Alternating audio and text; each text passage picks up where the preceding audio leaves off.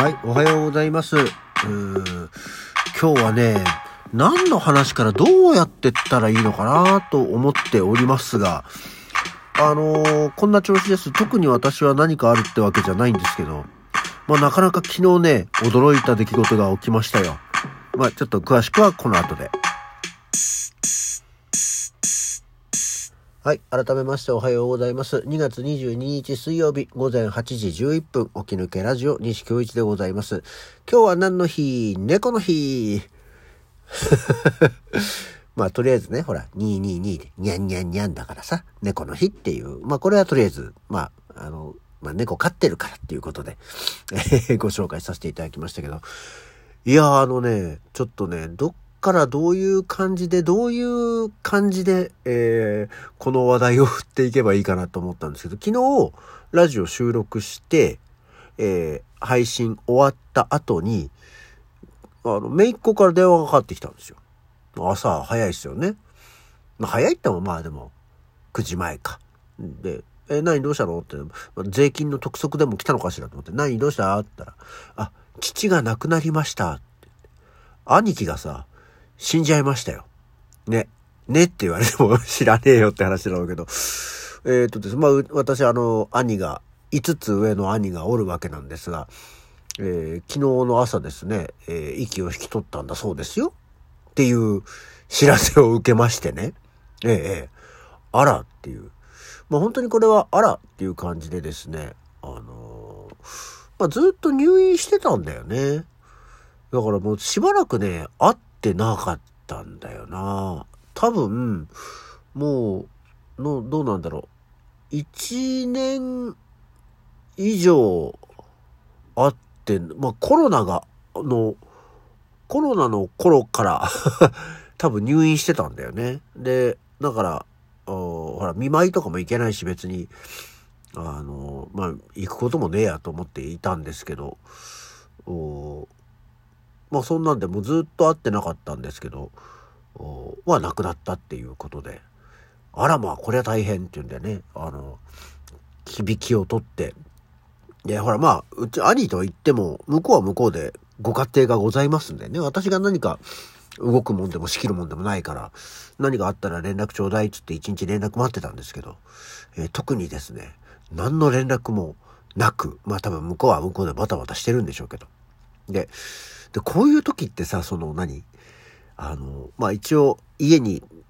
帰ってきましたみたいな連絡はあったんだけど、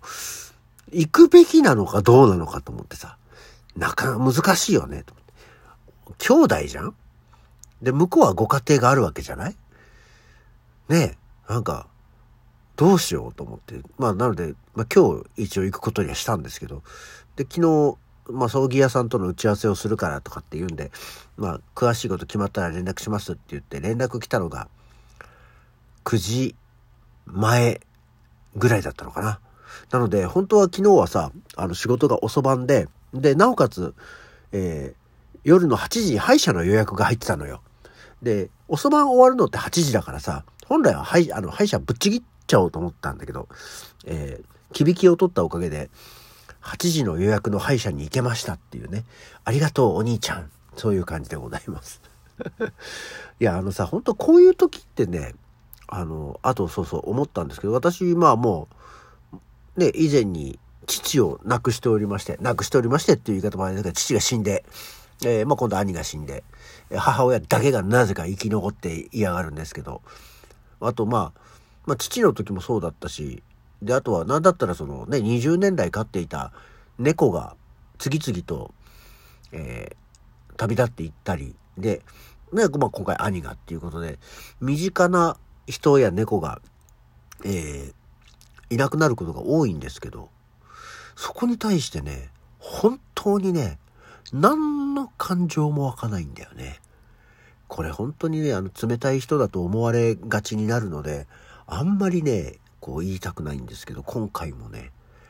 へーって、父が亡くなりましたって言われて、へー、あ、そう、どうする？何かそういうことある？っていうことにはなるんだけど、ショックもなければ、悲しさもないんだよね。そう、だから本当は何だったら、今日、まあまあ、それはいいや。あのー、なので、本当にね、どうしよう。これ、本当にこう、ちょっとは悲しんだりした方がいいのかなと思ってもさ、悲しいっていう、その、そこに対しての悲しい感情っていうのが一切ないんだよね。で、なんだったらもう、不謹慎なジョークしか出てこないんだよね まあ、不謹慎なジョークっていうかさ、まあ結局いや、こう、人が死んだり、猫が死んだりもそうだけど、あの、生き物が死んだりするとさ、身近な人は、やっぱりちょっとこう、悲しくというか、ちょっと落ち込んだりするじゃない。そこまではわかるんだよ。あの、感情の流れとしてそれはわかるんだけど、まあ自分はそうじゃないじゃん。でもなんかこう、じゃあでもね、ほら、悲しんでたり落ち込んでたりしても、あれだからって言って、ちょっとこう、場を和まそうじゃないけど、ね、雰囲気を変えるとか、えー、っていうイメージなのかもしれないんだけれども、でもほら、だからって全く全然関係ないアメリカンジョークをさ、パキスタン人がとかっていう話をしてもしょうがないわけで、一番今やっぱり大きなトピックとしてのその出来事を題材にした何かこう軽口とか、えー、ジョークで、えー、を言うと和むんじゃないかなっていう、こんな見方もあるよ、こんな考え方もあるよっていうようなことでさ、思っていくとさ、ちょっとはこう、良かったりするのかなと思うと、まあ何せ死が題材なもので、大体ジョークが不謹慎になるんだよね。なので、こうね、言いたい気持ちをぐっと抑えてはいるんだけどね、こう、だってさ、しょうがないじゃん、死んじゃったんだし。で、なかなかに、こう、ほら、悲劇的な死に方とかだったらよ、それはそれでこう、悲しいかもしれないけど、だってさ、長らく病気で、まあ、伏せっててというかさ、病院に入院してて、亡くなりましたって言ったらさ、それは大抵こう、順序としてさ、まあ、死ぬじゃん と思うんだよね。で、それが事故だとか、ね、こう、自分で自分をとか、えー、他人が自分を、自分じゃないね、他人がその人とかってさ、そういうことでない限りは、そんなにこう、その死に対してのショックっていうのは、うん、俺ほんと浮かばないんだよね。だから、これが例えば自分の奥さんだったり、自分の子供だったりするとどうなんだろう？とも思ってみたりはしながら、でも、え、っと、やっべえな、うちのこう何、いろんな出来事を仕切ってるのがその兄だったからさ、兄が死んじゃうとさ、これからいろいろな仕切りって誰がやんの？みたいな。お金回りのことだとか、どうすんの？っていう。向こうの家のことはいいんだけど、その、いや、やれよ、ね、お店のことがとか、え持ってるその資産のことがとか、いろんな運用とかも全部奴がやってたからさ、これどうすんの？これ今後。っていうところが、もう不安で不安で仕方ないですよ。っていうようなところがありまして、まあそんなこんながあって、で、きびきを取ったはいいけれどですね、あの、お、お通夜だとか告別式がちょっと先になっちゃったんで、まあ、